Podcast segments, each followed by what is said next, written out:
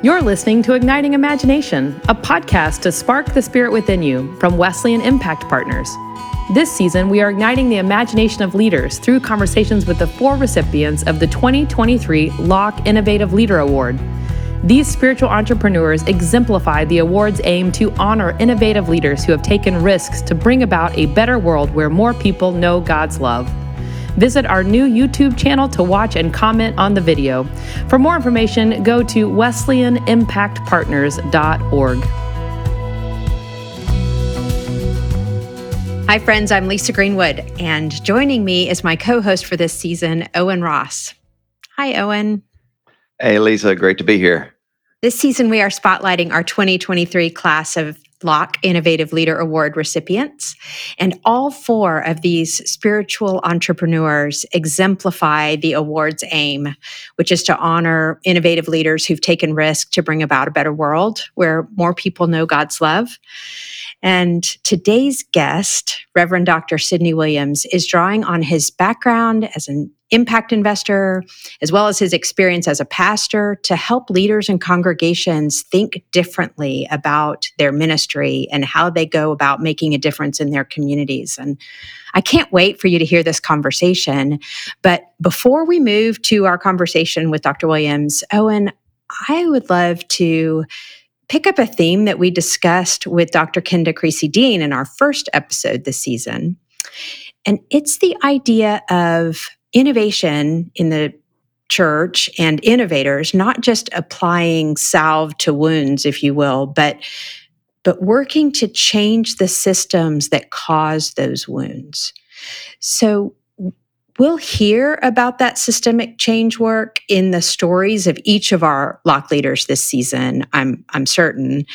But we touch on that a little bit in our conversation with Sidney in this episode. And, and I'm curious what observations you have, Owen, about innovation and systemic change. Yeah, well, you know, as someone who pastored in a in a low wealth or low income community for for 15 years, I you know, I was struggling about how are we going to pay for this? How are we going to pay for this? How are we going to afford this? And now, as you know, a church developer in North Texas, how are we going to fund ministries in low income communities? Mm. And and uh, you know, Dr. Williams just says, I you know, I'm asking the wrong questions. Mm. He says that the question is, is about you know what problem are you trying to solve? And if you're trying to solve a problem, other people are going to come around you, seeing you trying to solve a problem that they want solved and that they're going to invest and they want to be a part of it. And then that's where like tr- innovation comes forth, and that's where social impact comes because the impact of the church becomes greater through these these social partnerships.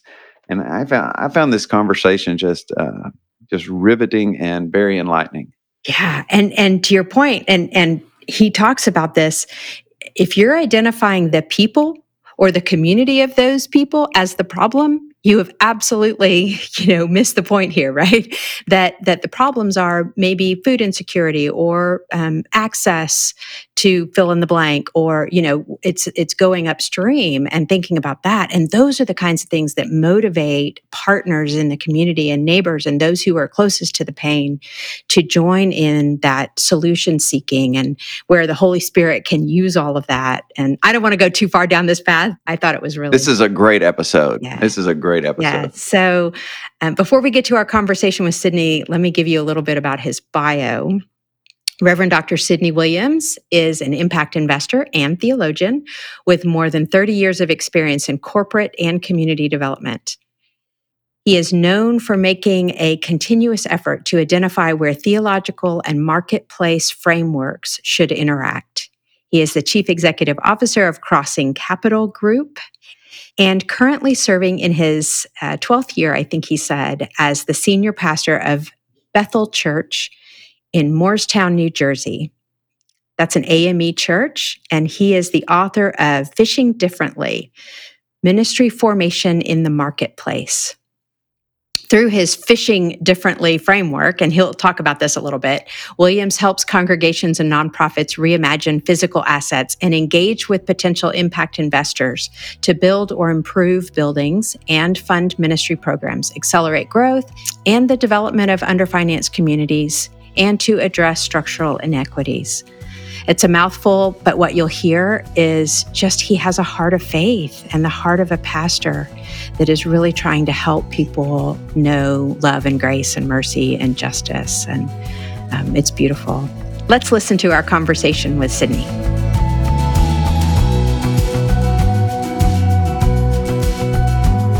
Sidney, thank you for being with us. Oh, thank you for having us, uh, having me in this conversation. Awesome.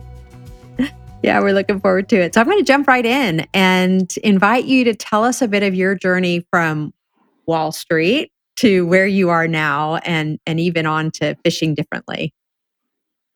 Sure. Uh, great uh, question. Um, just recently had a chance to uh, moderate a panel uh, with some financial analysts on Wall Street who were pretty much, you know, well on in their career, maybe 25, 30 years. Um, half of them went to the same business school as I did, Wharton Business School. And as I was moderating the panel and reflecting on my own journey from Wall Street to the work I do now, you know, many of the people I think got lost in pursuing career success. Mm. And, you know, some did not count the cost of the sacrifices they were making because of the profit of the income of the wealth that they were gaining. And so oftentimes people ask me this question, and, and really I have to give the credit to my wife, actually. And since you're people of faith, I'll, I'll share this with you. So, January 97, I said a prayer. And my prayer to God was that if He gave me a wife, that I would serve Him in pastoral ministry. But I needed a partner, I needed a teammate. And like many prayers that we've all prayed, I forgot about it had moved on with life. And on May 28th, 1998, I met the person who I've now been married to for 23 years. And I remember on the first date, she said, I don't like investment bankers. And uh, if I if we get married, I want all of you, not part of you, not just the income, but I want a full relationship. And I was like, okay, this ain't gonna happen.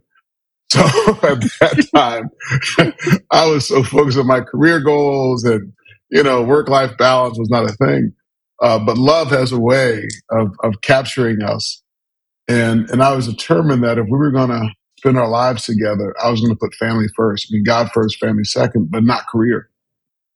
And, you know, my wife asked me to make some hard decisions about prioritizing family.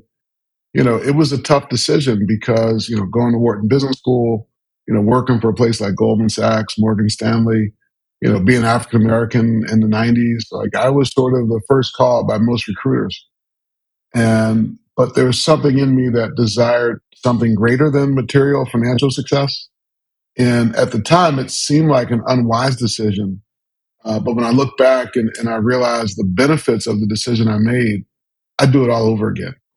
You know, answering the call to ministry, uh, again, was my wife who had this prophetic vision of we're going to be pastor and first lady it's going to work. And i'm like no i'm too old. I you know i got i got ordained at 40 i'm like no one wants a 40 year old pastor with no experience. You know i should have did this in my 20s and she's like no god's going to use you. I'm like no it's not going to happen. And uh, i said maybe we could be missionaries. They're always looking for long-term missionaries. And so i convinced my wife after much prayer let's go to south africa we missionaries. Because they're always looking for missionaries and and you've got to sort of be able to fund a lot of your own missionary work. So said, at least we're in a position to do some of that. But I'll never be a senior pastor. And uh, and so after much discussion, much prayer, my wife and I and four kids and two dogs, two boxers, we moved to South Africa to be missionaries. We had a three year commitment. And while I was there, they said, look, we really think you ought to pastor a church here. And, uh, and so after much prayer, I did. And as fate would have it, we did a pretty decent job in ministry. And uh, that then opened up an invitation for us to come home early uh, to where I've been serving now for the past 12 years. And so, you know, this, this phrase I often tell people when they're contemplating the call to ministry is, you know, God doesn't call the qualified, but he qualifies the called. Mm. And so I've had my moments where I really felt unqualified to be anybody's pastor, let alone senior pastor. And, you know, if we have more time, there's many stories I could share where I know God is real. like, Because there have been times I'm like, why did I think I could do this? And every now and then God just shows up in new and miraculous ways. My favorite hymn is Great is Thy Faithfulness, hmm. right? Morning by morning, new mercies, right? All that I've needed, His hand has provided. Anyway, I'm sorry, I'm going on too long. I'll stop there. No, that's fabulous. Well, I, would like to hop right into fishing differently. I love to fish, Sure. uh, and I love Yes. how the you you develop that acronym uh, around Yes. fish. So, will you share a little bit more about the the framework of fishing differently Sure. and how you came up with that?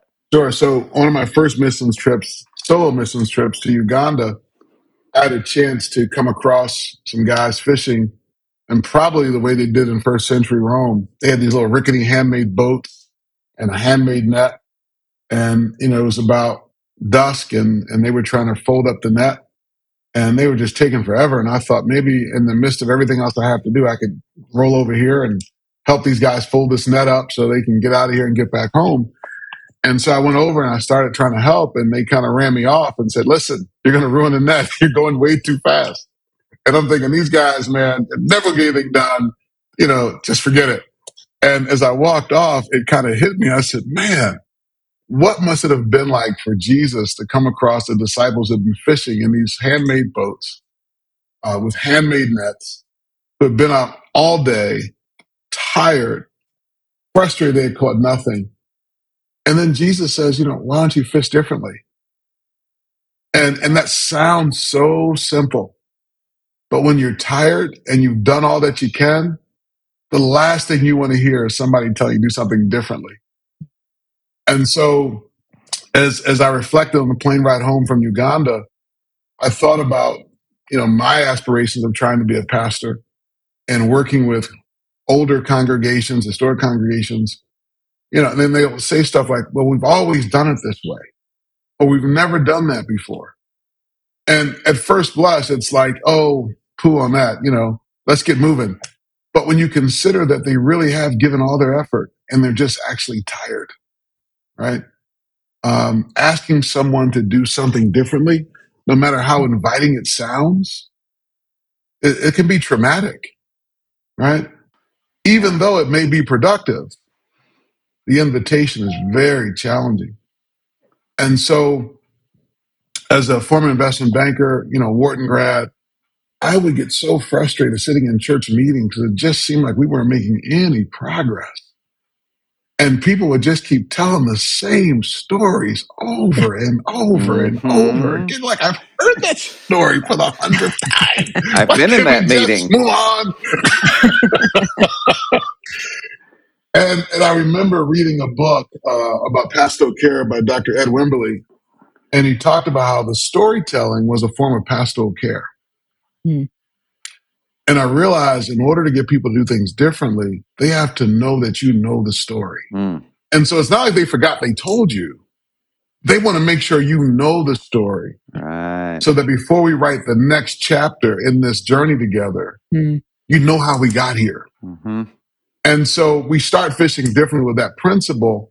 Um, it often surprises people because they figure, you know, you went to business school, you're a finance guy, you're going to start with a SWOT analysis or a business plan. And in actuality, it has to start with healing, Mm. right? Because people are tired, people are frustrated. I read a great book by Dr. Deborah Hunsinger, Bearing the Unbearable, and I mention her in a lot of my work. There is such a great level of cognitive dissonance in the church where people are still there. They're going through the liturgy. They might even still tithe, but they are emotionally, spiritually, intellectually disconnected and just kind of going through passively and sometimes passive aggressively through the motion. So I realized in order to get to these milestones, in order to get to the business plan, in order to fish differently, it has to start with a sense of healing, a sense of community. And I know preachers love to tell the story of Jesus and all the wonderful Bible stories, but I challenge pastors before you tell the story, try listening to their stories. Hmm. And uh, and I think that begins to unlock the journey uh, to fishing differently. So happy Yeah. to talk more about that, but I'll, I'll Yeah, pause and there. I, I I do uh, pastoral transition trainings as part of my work here in the North Texas Conference, and I always tell our pastors that you, you Mm. can't lead them into the future until they know you appreciate their past. And but I also, uh, but as you start leading them into a future, maybe you could share a little bit more about what FISH stands for and Right. how that is used and how you use that to help churches uh, live into a new future. So one of the really bad habits of investment bankers, because we don't really know anything about the industries we bank, is we try to put everything into basic groupings, right? We try to boil it down to, you know, a framework where we can use to apply across companies in the same sector. And so in my training to become an ordained minister, I would sit and listen to these annual conference reports and would, took out my HP calculator. Back then we didn't have smartphones. And I would just punch numbers and kind of figure out what the per capita giving is. And I noticed from mega church to the church with five members, per capita giving was about the same. And and that then made me think, wow, so the goal probably isn't a bigger church. The goal probably isn't a bigger building because if the per capita giving doesn't go up, the numbers are off. Your return on assets decline as you grow the church. And then you're in the entertainment business at that point because you got to fill the seats. Yeah. So the smaller building is going to have a higher return on asset, right? Uh, but once you start trying to build bigger churches and build a bigger audience, now you're into a whole different game, and and your per capita giving hasn't shifted at all, right? And and so being the finance guy I am, I'm like, so so what's really where's the rubber meet the road? So uh, tithes and offering, which a lot of people spend a whole lot of time on stewardship of giving money, and that's important. But where your heart is is where your treasure is. And if you are intellectually disengaged, if you're experiencing cognitive dissonance, the money you're giving is nowhere near the potential you have to make a difference in that congregation. So faith capital is where I would say, you know, 99% of every congregation sort of hangs their hat. It's that small percentage that says, what about the hearts and minds, right? Uh, Romans 12 tells us, be transformed by the renewing of your mind, right? How do we get people to open up their mind to the work of the church, to the work of God in community?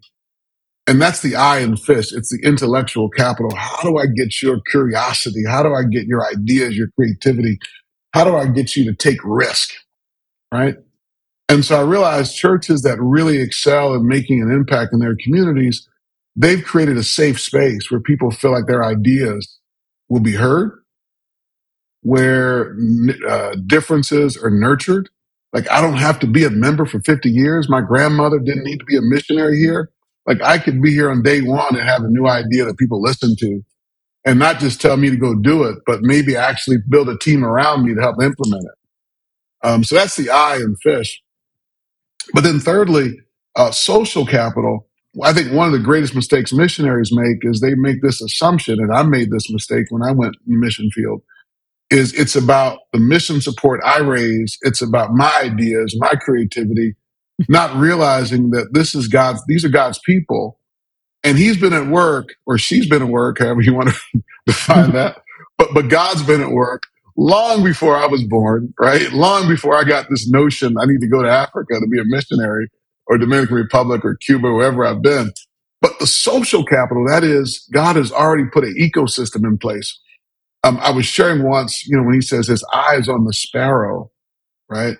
Like, what does that mean? His eyes on the sparrow. And if you put a sparrow in Antarctica, it will surely die. But when the sparrow is in the right ecosystem, it thrives.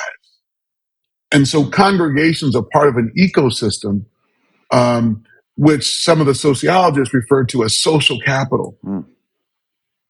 But if we are so inwardly focused, we miss what's happening in the ecosystem, right?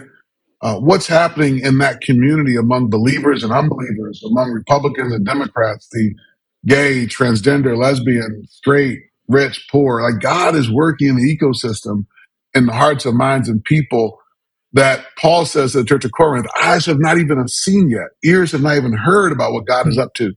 It's not even been conceived of in the mind. And so social capital says, let's cast a wider lens and let's see what God is up to and who God is sending to fulfill his work, right? Matthew 5 16, right? Let your light so shine that your good work would be seen by men and women. Your Father heaven to get the glory. If nobody can see your work, you'll never have access to social capital. Mm. And what does that work? I invited a guest preacher once who just had me cringing because he was so unorthodox. I thought I'm going to get kicked out of this church for inviting him to preach. But he says, you know what? Every Sunday, church is false advertised.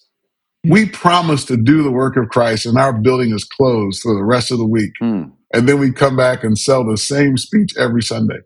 And I'm thinking, oh gosh, this is not going to land well. But but I, I, took notes from that sermon, and and one of the things that Jesus said at the end of his first sermon, when he lifted up the scroll from Isaiah, he says, "Today, this scripture is fulfilled in your hearing."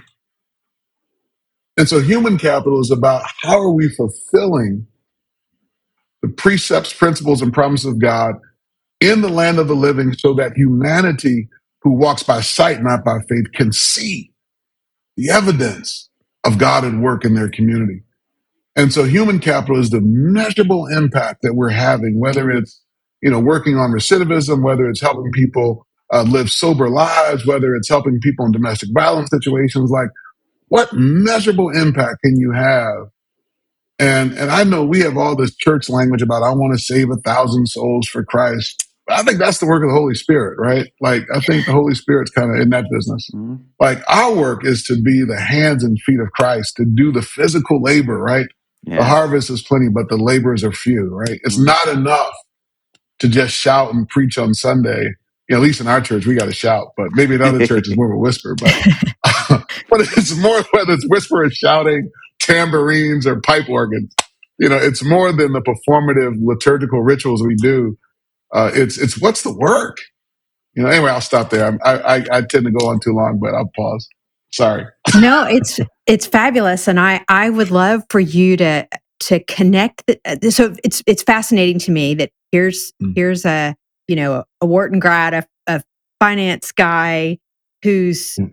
Phishing acronym doesn't say in there financial capital or yes. you, you, know things like that right um you you you very intentionally i think and mm. you know we've had yes. conversations before Sidney that um i know that you are really thinking about human beings and how they connect in their communities and you think about equity and justice and and mm. such so i would love for you to connect the dots between this fishing differently framework and yep. way back to sitting in annual conference doing the math on per capita giving and you realized yep. huh we need to be thinking about this differently because what i know is you're also trying to help leaders and yep. congregations actually think about their assets and so it's not it's not that that the financial piece isn't part of the conversation but it's mm-hmm. different. So I'd love for you to connect the dots from that sitting there in that annual conference with your HP calculator and yep. and the fishing differently. Well, I mean, I wanted to create a model so I could process what I was seeing, right? You know, I think one of the jobs of a great sports coach or team or coach of a team, you know, there'll never be a Michael, another Michael Jordan or Kobe Bryant, right? And while they were great players, great players don't win championships great teams win championships. And if you ever watch ESPN and just kind of listen to coaches talk, not only is it a great team, but they're great plays. People think through, okay, what what formation, what plays, how do I want to organize the players that I have to win? Right. And so using the sports metaphor, I wanted a framework to understand how to organize the various assets and resources in a community of faith in a way that produces fruit, right? One of the first lessons I learned at Goldman Sachs, week one, is the goal of Goldman Sachs was never to make money. Money is the byproduct of what we do. The wealthiest people in the world don't set out in the morning to make money. They set out to create value, to solve really difficult problems, mm-hmm. right? When I ran a venture fund, the last guy you want to fund is the guy that says, all I need is money. Mm. Like that's the guy that never, ever gets a check. You, you want the person that says, I can solve this problem and here's how I'm going to solve it. And then we can talk about how much capital is required to get to that solution. But tell me what your solution is to the world's greatest problem. So mm. when, when I was matriculating through ordained ministry, um, I think it's Frederick Buckner. I want to say his name. I think I'm saying it right. He says, you know, your calling is that place where your where your deepest gladness, your greatest gladness meets the world's deepest hunger, right? That's right out of Wharton Business School, right? when you're writing that business plan, when you're coming with a customer value proposition, it's like, what's the thing that I have uniquely gifted and able to solve in a way that no one else can solve? Right. And if you get that right, Wall Street rewards you for getting it right. So whether you're a Fortune 500 CEO or whether you're working out of your garage, literally or figuratively, it's, it's about what problem am I solving? And, and I think the Christian movement, you know, in its genesis, in its creation, was about solving a world problem that the Roman Empire couldn't figure out. With all the king's horses and all the king's men, it could not solve the world's deepest hunger. And Jesus comes without a horse, but a donkey and says, I've got a solution to solve the world's problems. And I think that solution is still relevant and valid. But I think we have taken a false narrative from the world and applied it unconsciously into the Christian mission.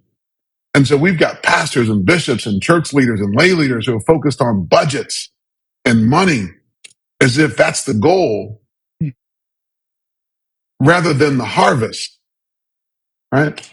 Um, and so part of what I try to teach and preach is, hey, there is no shortage of money. But what problems are you solving? Mm-hmm. And all things being equal, why would someone invest in your Christian mission versus someone else's? Right. So for me, that was my framing, you know, when I'm sitting there for ordination and I would ask like not so incredible questions are like, like after Sunday, I talked to my pastor and I'd be like, so what's the plan? What problem are we going to solve? Oh, we need a better musician. Oh, we got to get the new sound system. Like, no, no, no, no, no. what, what, what problems? Like, there's a lot of problems in the world. Which of those problems are we going to solve? And it was just church problems. And I'm like, we'll always have church problems. That's awesome. It, I mean, we talk about it in terms of what's the difference God is asking us to make. I mean, what, what, yeah, what is breaking God's heart? Where, you know, where do we need to be investing? Okay. Oh, and I, I interrupted. Go. No, no, it's quite all right, and and and I really appreciate that. You know, what's the problem you're trying to solve? And now I'm one of those church bureaucrats who's who's trying to figure out funding in low income populations. Whereas for 15 years, I was the pastor of a Spanish language immigrant congregation. You know, scratching my head every year. How are we gonna How are we gonna keep this ministry going when when our per capita giving was you know quite limited because of the limited incomes that, of the persons who who God had called me to serve. Um, but I, really uh, was kind of taken back about, uh, or taken by about your approach of community ministries and how approaching people outside of the congregation to invest in the ministries within the congregation and instead of you know especially as I'm, I'm working and trying to figure out how do we do ministry in lower income populations and really struggled with it myself as a pastor for 15 years mm-hmm. you had some innovative ways to do that and so i i think kind of mm-hmm. piggybacking on your last answer about you know helping those congregations get real clear about what the problem is they're trying to solve is of utmost importance for them but also uh, share a little bit about like the importance of networking and and then how you help churches do that. Yeah, so you know, there's another sort of concept. Those closest to the pain or the greatest proximity to the pain are going to have the best way to solve that problem. Right? So I think oftentimes we think of congregations, low wealth congregations, low wealth communities as being a problem we need to solve. They're not the problem. They have some problems, but they are not the problem. So oftentimes, I think the way we've been sort of um, discipled, for lack of a better word, is we're trying to fix the people. And we assume that the people have this sense of depravity or this sense of uh, brokenness that through our preaching and teaching, we're going to fix. Hmm. And yet, Paul says, we've got this great treasure in this broken vessel. So I think it's less about fixing people and more about asking God, how can I partner with the people closest to the pain? Right. And we see that story with Elijah and the widow, right? It's like, like she knew which houses to go to and, and where to collect the vessels from and how to distribute the vessels. Oftentimes people just need an invitation, right? Henri Nouwen in his book, Spirituality of Fundraising, it, it's not, I'm not begging for money. It's an invitation to partner in the gospel, right? And so, so concrete example, right? We uh, got to my church eight months after arriving. You know, they told me there was no money, and they were telling the truth. There was none. Um, and we struggled those first eight months, just trying to pay the bills and uh, hopeful to get a salary. Eight months there, uh, the church floods, and we had four feet of water in the church and no flood insurance. And you can imagine how that church meeting went. You know, we're on fixed income. We don't have any money. We don't have any resources. Our denomination should bail us out. What do we get from being part of the denomination? Where's the support? Da, da, da. And tensions are pretty high. And uh, I said, well, let, let's see what God wants to do in this. And, and we use our God talk is so strong until we're in a crisis, right? Now that we're in this crisis, it's now human focus, not God focus. I said, well, let's just see. And and so in my sometimes I'll take a walk through the cemetery or by a body of water. And this time I was by a body of water. Just to be in serenity with God, just to hear, you know. I believe the 23rd Psalm, you know, he leads me beside still waters, make me lay in green pastures. So I do that, you know. Um, I go hang out in green pastures in the cemetery. I go find bodies of water just to hear from God, right? And and I heard this message loud and clear. It sounds a little off if you're not in the prophetic, but but I heard God say loud and clear that um, this had to happen because I wanted the water to break so I could birth something new. Mhm. And so I went to church that Sunday and I shared in my announcements Hmm. that God told me He's not going to use any member in this church financially to solve this great problem that we have. And in the service, some of the officers said that was not wise, Pastor. You should have never told the members of this I church can imagine. not to give to solve this problem. And I said, I think this is a test of our faith to see how God's going to move. And I literally had no idea of how this was going to work. But I had a problem I wanted to solve. And the problem we wanted to solve was feeding people dinner, particularly day workers from Central and South America who lived in our mm. community. All of the pantries closed by three o'clock. So if you're working, if you're a working parent, if you're a day worker living in a room without access to a kitchen, if your monthly income doesn't allow you the freedom to make the choice between food, medicine, and healthcare, um, there's nowhere to find dinner. And so I made a proposal to the business community that if you all would help us restore our church, we will serve dinner Monday through Friday. Nice.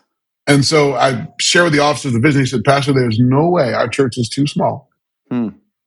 We don't have enough members to serve dinner Monday through Friday. I think you're being too ambitious.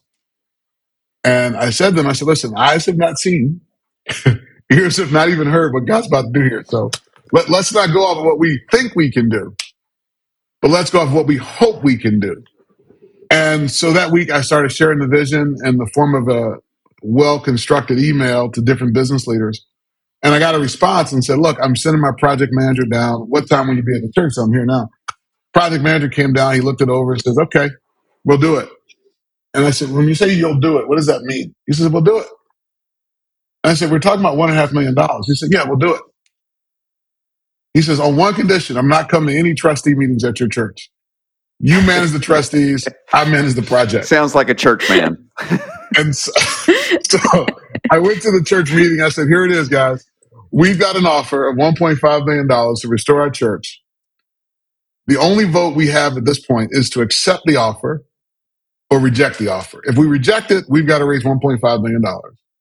If we accept it, it is what it is, and, and the project will go forward. They said, we want the money, but do we have to do the project? Remember, I told you we got to solve a problem. This is the problem we're solving food insecurity. And now we've got somebody wants to support us, and it's not going to cost us anything. And so we called for the vote. The vote was split, but the majority said accept. And two years later, we opened the doors to the table of hope. It has been the gift that keeps on giving. I got to tell you these two quick stories, then we'll move on. Um, they were just relentless in telling me what we can't do, even after we did it. Hmm. And so they had a church meeting and said, Pastor, we've decided We're not going to be open on Thanksgiving because we need a break and everybody should be home with their families. And I said, I understand. You all don't want to come on Thanksgiving because you want to be home with your families. Is that right? That's correct, Pastor. So we're going to close the table of hope. I said, Well, I think there may be some people who don't have a dinner table to go to on Thanksgiving. I think we'll keep the table open. But why don't I go on social media and see if there's anybody who can make time on their Thanksgiving holiday to volunteer? We had 25 volunteers within two minutes. Yeah. Woohoo. Look what So God can do. Chris, Christmas came, and they weren't members of the church, by the way. The members came to see if it was working, but these are not members of the church who were working. They just came to witness if this is really going to happen. So Christmas came up, and they had a meeting. I wasn't invited. He says, Pastor, now we've met, and I know you're going to tell us you're going to open on Christmas Day. They said, but that's Jesus' birthday. And there's no way we're going to open up Table of Hope on the day of Jesus' birthday. We need to be home with our families celebrating the birth of Jesus Christ. And I said, you know what? I get it. You're right. You should be home. Let me make some phone calls and see what happens. So I called the synagogue around town and I talked to the rabbi. And I said, is it true that you guys order Chinese food on, on, on uh, Christmas Day? Oh, 100%. And I said, would you, would your members be interested in feeding people on Christmas Day? He said, absolutely. How many volunteers you need? I said, well, how many can you muster up? He said, give me a couple minutes. He had 50 volunteers, and that's too many. But we, we've never been closed on Christmas Day. And for now, 10 years, we've never closed in the snow, in the rain, in the heat, and the cold. Wow. Wow. People have always shown up to serve, to meet the needs. We've grown from serving 100 people a week to 2,000. wow. And now we serve in multiple towns in our county. I share that story because we're still a small congregation. Our per capita giving hasn't substantially increased. But the community has rallied around this problem. During the pandemic, we expanded from 100 to 2,000 because all the other pantries closed. And we had prepared ourselves to be a mobile food pantry right before the pandemic. Mm. So we were the only mobile food pantry in Morris County at the beginning of the pandemic. And all the other pantries closed their doors. Ours were open. So all their volunteers and donors came over to us. And so that's just a small example of leading a low wealth, under resourced congregation. When you're clear about the problem you want to solve, there's no shortage of money. The question is, is the problem you're trying to solve necessary to be solved? Hmm. And do people agree it's a problem that should be solved? That's a great story. And and I, I wrote these words down that you said earlier when you were talking about social capital and and that Mm. God has already put an ecosystem in place. And you said that part of the work, I, this is what I heard you say in, in the church, is to helping us have a wider lens to see what God is up to.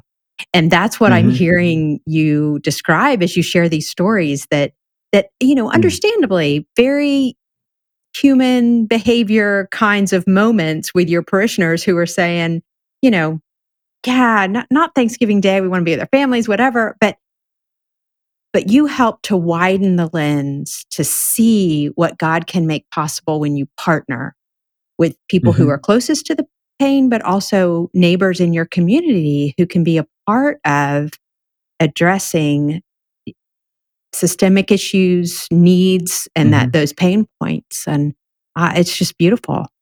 One of the things that I mean, you're alluding to as you talk about this, as you talk about eh, problems to be Mm. solved, are not the people, but they're kind of some of the systems and some of those pain points. And and you have really dedicated your ministry in so many ways to um, addressing systems of inequality.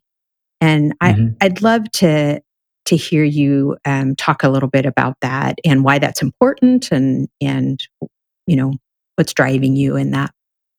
So you, you have to appreciate everything I got in seminary. I put through with a Wharton Business School lens, right? Bad habits, hard to break. Oh no, good, good, valuable. One of the things that Walter Wink talks about is systems, right? How we engage the systems. And there are no perfect systems, right? There's nothing we can do to make capitalism perfect. Communism, socialism, any construct we create is flawed, right? Yeah. there's no perfect democracy. Every democracy has its flaws, right? From Athens to the United States, there's always been flaws in every system that we create. And I think sometimes in social justice work, we focus so much on changing the system as if there's a better system. Hmm. Rather than saying, how do I work within this system so that there can be some redemptive justice in the midst of these difficult and complex systems, right?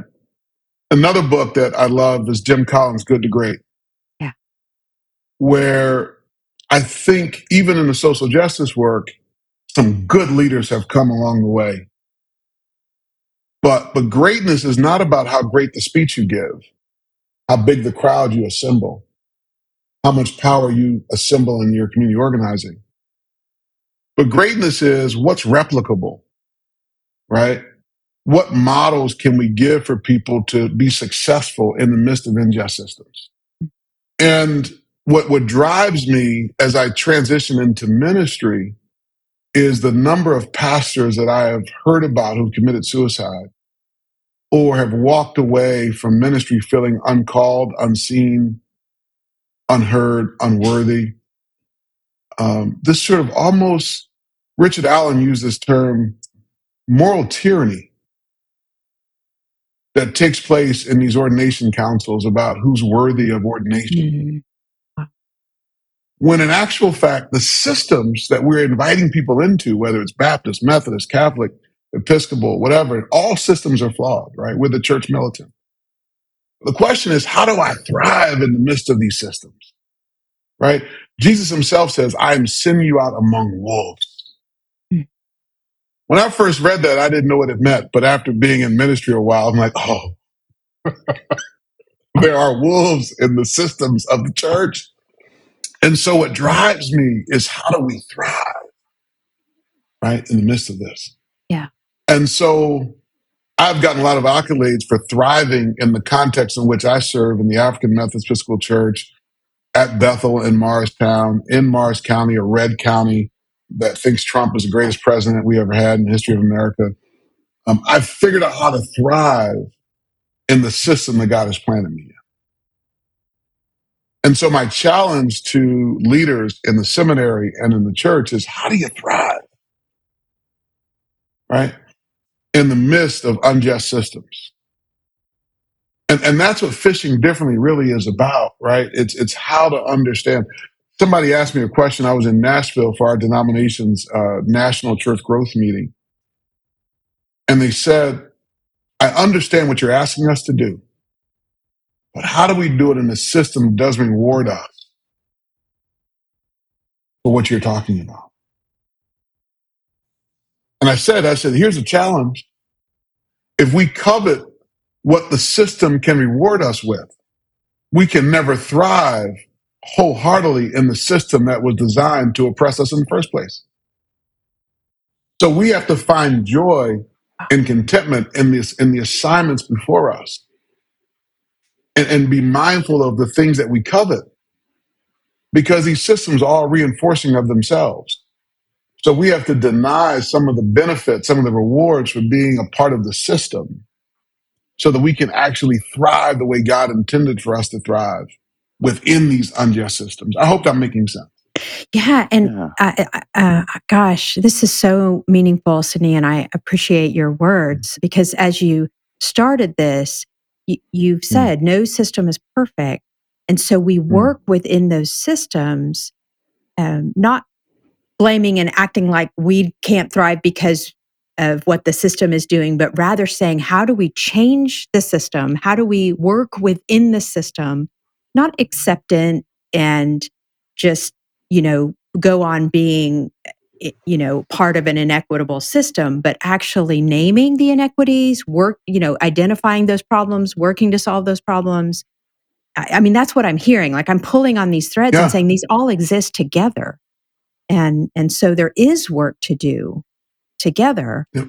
Um, but if we kind of blame the system, it, it can almost give us a reason not to do the work, as opposed to saying, you know, we're we are a part of this, and how do we work in ways that bring about justice and equity and mercy and love and grace and hope and those things that God is calling us Yeah. to be. able to have.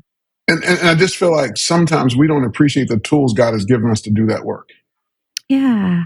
Having that lens Right. to see what God is up to, to see what God could do. That's so good. Sometimes my wife says I'm, I'm too abstract, so I just want to make it concrete. I got invited to a meeting here in our school district, which again, you know, we're in a red county. Not everybody sees things where I see them. We had a number of immigrant children come here from Central America who were high school age, but on a third grade reading level. Hmm. And so I was invited to a meeting, only African American in the room. And we were discussing kids from Guatemala and Honduras. The Latinx people in the room were from Colombia. They felt their immigration experience was hard. So these kids too should have to go through a very difficult experience, just as their parents and grandparents did. And I'm sitting in this room saying to the superintendent of the school district at that time, while the system that you lead, i.e., the school district, may be limited in its ability to respond to this crisis, there's an ecosystem in this community, in this county, that would rally to the invitation so that these kids don't have to be dishwashers, not get an education, and worry about paying the coyote back in back in Mexico somewhere or back in Guatemala somewhere, but rather let's pull the let's call the village together. Let's assemble the ecosystem so it's not limited to the the bandwidth of the school district. Right? Because even school districts see themselves as an island. I can only do so much. Well, that's fine. But you're so much plus somebody else is so much plus somebody else is so much plus somebody else is so much can solve this problem. And, and that's just a concrete example, right? I think this is why Jesus says, I'll prepare a table for you in the presence of your enemies, right? Because you need to love the enemies because because the tools we have, it's calling people who define themselves as our enemies to a common table to say, how do we solve this problem? right? And I do a lot of that in our county. I invite the Tea Party folks, the most progressive liberals I can find, and we just come to the table and say, okay, let's think about what problems we can solve together because we care about the community we live in. And, and that's the tool that we've been given as Christian leaders, Yes. not, not to find ourselves picking one team over the other, but, but how do we put the black and white stripes on and go out on the field and make sure there's a fair game, right? uh, and make some good calls. Like we've we've got to be clear about our assignment in the world. And so, you know, I've probably gone on too long, but to me, fishing differently is learning how to thread the needle in a way that you can put together a tapestry, a cloth of different different fabrics, right? That probably would never come together on their own. But how do we thread that fabric together in a way that comfort gives warmth and comfort to the people in our community who need it most? It's beautiful and powerful. And um, I, I know that we could we could spend a long time on each of those pieces of fabric, if you will, and follow them and, and for talk about. sure. Yeah, thank you for doing this. I, we are asking all of our guests a, a final Yes. question, and that is, what is a breath of fresh air in the church today that you're seeing that is nothing less than the gift of the Spirit? You know, I've got to quote my uh, my my brother and friend, Dr. Reginald Blount. He he has been sort of framing discipleship around this notion of social impact, Hmm. and he asked the question, "Who do you say Jesus is?" And most of us who've been brought up in church, you know, we'll say the Rose of Sharon, Lily of the Valley, Bright Morning Star, wonderful things about the divinity of Christ, and we're probably all right. And then the next question he asked is, "How do you how do you emulate any of those things you just said?" And no matter how much we ascribe to moral perfection on this pilgrim journey, none of us, not one of us, throughout history can imitate the divinity of Christ, right? We've all come short of his glory. What we can do is emulate his humanity. What gives me a breath of fresh air is we are beginning to embrace the humanity of all believers, not judging them for our sense of moral tyranny or our sense of moral perfection, but really opening the doors to those who answer the call, whosoever will. Hmm. And I'm encouraged by that. And, you know, my mom used to always say, what's done in the dark we brought to the light. Some of the most toxic leaders in the church have been are being exposed because they've they've created a sense of no one is worthy enough, and yet some of their hidden sins are being exposed. And so I just think about all the years that I felt less than, unworthy of answering the call to ministry. And I thank God for my wife who encouraged me to still press on, that it's not too late, that God can still use a wounded healer. So what gives me hope, the bright light, is that more and more people of diverse backgrounds, um, ways in which we identify ourselves, the ways in which we choose to answer the call, whether it's in organized churches per se, or whether it's in communities, however we are answering the call, because you know the labor, the labors are few, the harvest is plenty. Um, so I'm excited about the many ways in which people are answering the call and expressing their full humanity in Christ. Beautiful. Wonderful. Me too. Maybe so. Yeah. Thank you for being with us today, Sidney. Appreciate you. Thank you. Thank you, Dr. Williams. Bye-bye. Igniting Imagination is a production of the leadership ministry team at Wesleyan Impact Partners, with excellent editing support from Truthwork Media. Follow us on social media at Wesleyan Impact Partners, visit our website at ignitingimagination.org, and share our episodes with friends and colleagues. Our hope is that these conversations can spark imagination in your context. I'm Blair Thompson White. On behalf of all of us at Wesleyan Impact Partners, thanks for listening.